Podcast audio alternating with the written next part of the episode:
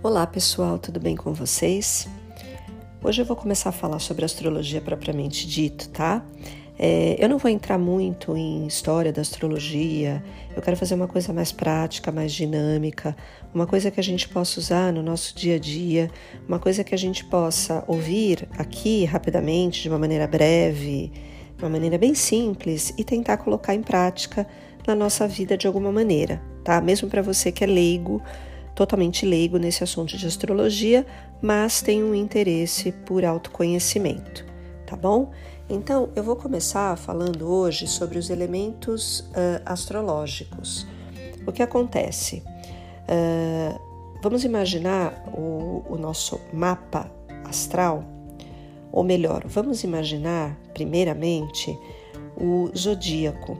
O zodíaco é como se fosse uma mandala, e essa mandala ela tem 12 signos. Esses signos eles são divididos em 12 casas com a mesma o mesmo tamanho. Elas têm 30 graus cada uma. Então imagina uma pizza dividida em 12 partes iguais. Então você tem o signo de Ares, que está associado ao elemento fogo. Você tem Touro, associado ao elemento terra, Gêmeos, ar, Câncer, água, leão, fogo, virgem, terra, libra, ar, escorpião, água, sagitário, fogo, capricórnio, terra, aquário, ar e finalmente o signo de peixes, que está associado ao elemento água. Esses signos estão ali nesse, uh, nessa organização zodiacal e uma das maneiras que nós podemos classificar esses signos é por elementos, como eu já acabei de falar aqui. Então a gente tem o signo de Ares, o signo de Leão e o signo de Sagitário, que são signos do zodíaco uh, classificados por elementos, o elemento fogo. Eles são do elemento fogo. Tá, e por que são esses signos do elemento fogo? Por determinadas características que esses signos apresentam, que estão associados intimamente com características do elemento da natureza fogo, tá? O fogo, então vamos ver como é que é isso. Vamos trazer isso para nossa realidade, tá? O que, é o fogo? O fogo é aquela hum, estado radiante.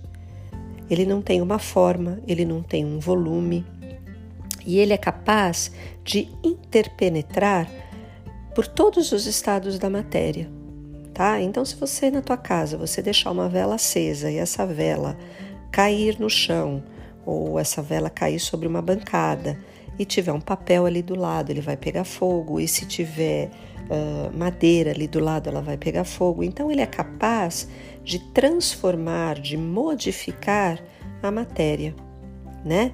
O fogo ele tem essa alquimia, ele tem um poder de transformação. Uh, trazendo isso para nossa vida, para nossa, de uma maneira, uh, para nossa psique, ele está associado à intuição. O fogo está associado a calor, a vitalidade, a uma agressividade, tá? Uh, então aí a gente vê que as pessoas que mais para frente a gente vai, vai estudar isso com mais profundidade, mas as pessoas que têm o signo de fogo presentes no seu mapa, elas têm uma certa impaciência, elas têm, elas são meio egocêntricas porque o signo de fogo ele quer aquilo para ele, né? Ele é meio individualista, tá? E elas têm características muito positivas que eu vejo muito positivas também, que elas são líderes natos, natos e natas. Elas têm uma independência certo? E elas têm assim uma impulsividade que eu considero que é uma impulsividade positiva. São pessoas que vão e realizam o que tem que ser realizado de uma maneira muito positiva de tomar a frente das situações e nas coisas. Então eu diria que as três palavras-chave para esse signo de fogo é a liderança, é a competitividade e uma assertividade. Elas partem para cima mesmo, tá? O elemento fogo, ele está muito associado ao que? A uma vontade de viver há uma alegria nata, são pessoas alegres, intensas, ousadas, elas vivem 100%, vivem com plenitude, são impulsivas, têm uma coragem para enfrentar os desafios da vida. Isso, em contrapartida, pode tornar a vida um pouco turbulenta demais, né? Muitas vezes explosiva, porque essa força do fogo, ela traz essa explosão, que por um lado permite encarar com coragem os fatos mais duros da vida, mas por outro lado também apresenta os seus riscos, gera tensões, geram algumas tensões, tá? É, o fogo ele simboliza muito fortemente o exercício da vontade e uma conquista de liberdade. As pessoas com o excesso de fogo, elas têm uma tendência exageradamente egocêntrica e autocentrada. Às vezes elas são muito passionais, têm atitudes impensadas e um certo descontrole dessa agressividade. São pessoas muito inquietas. Tanto que a gente recomenda para essas pessoas que elas pratiquem atividades físicas de uma maneira vigorosa mesmo, exercícios assim tipo boxe, uh, exercícios assim, uh, lutas marciais, coisas assim que elas possam uh, controlar a agressividade delas, né? Circular toda essa energia que elas têm de uma maneira positiva. Então você diz: como é que essas pessoas têm excesso de fogo? Mais uma vez, lembrando, no nosso mapa astral, nós temos, dependendo de qual é o seu, o seu signo solar, dependendo de em qual casa do mapa ele está, dependendo dos seus ascendentes, é, dependendo de, muita, de algumas características que você tem no seu mapa de nascimento, que somadas você pode ter um excesso de fogo. Então aí a gente teria que interpretar o seu mapa tá? E a falta de fogo, ela pode gerar o oposto, que é o que? Um desânimo, uma dependência de aprovação dos outros, uma pouca inicia iniciativa. São pessoas que elas têm uma dificuldade de reconhecer o seu valor, a sua força pessoal, elas não confiam na vida, elas ficam sempre na retaguarda né? Então, aí, é da mesma maneira, que, que é recomendado? Procurar esportes e exercícios para compensar esse desequilíbrio.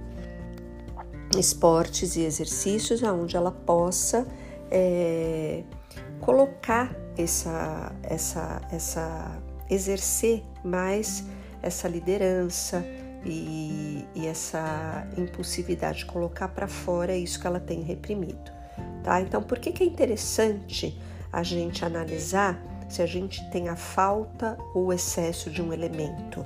Porque às vezes essa falta ou esse excesso está gerando uma tensão na sua vida, está gerando um conflito, está gerando uma, uma lacuna que se você consegue descobrir o que é, você vai ter condições, né, de fazer atividades ou uh, tomar providências para equilibrar essa, isso que esteja em desequilíbrio, tá bom? Então, lembrando mais uma vez que o elemento fogo ele está presente nos signos de Ares, Leão e Sagitário. O complementar e o oposto dele é o elemento ar, que eu vou falar com, sobre ele amanhã com vocês, tá? Então, observa aí no teu mapa, observa as tuas características, você tem alguma dessas características que eu te falei? E se você tiver uma dessas características, é, anota aí o que é, tá bom? E aí você vai tentando se conhecer um pouco melhor. Mesmo que você não tenha o seu mapa, que nunca tenha feito o seu mapa, é interessante você reconhecer alguma dessas características, inclusive se você é um, se você tem um desses signos que eu falei, Ares, Leão ou Sagitário, do seu ascendente ou no seu signo solar, ou até se você tem a lua em um desses signos, tá bom? Então, é um prazer estar aqui com vocês, falar para vocês. É, vamos trazer astrologia para nossa vida e amanhã a gente volta a falar mais um pouquinho sobre esse tema que é tão fascinante e é tão bacana de conhecer e estudar. Um beijo grande no coração de cada um e até amanhã.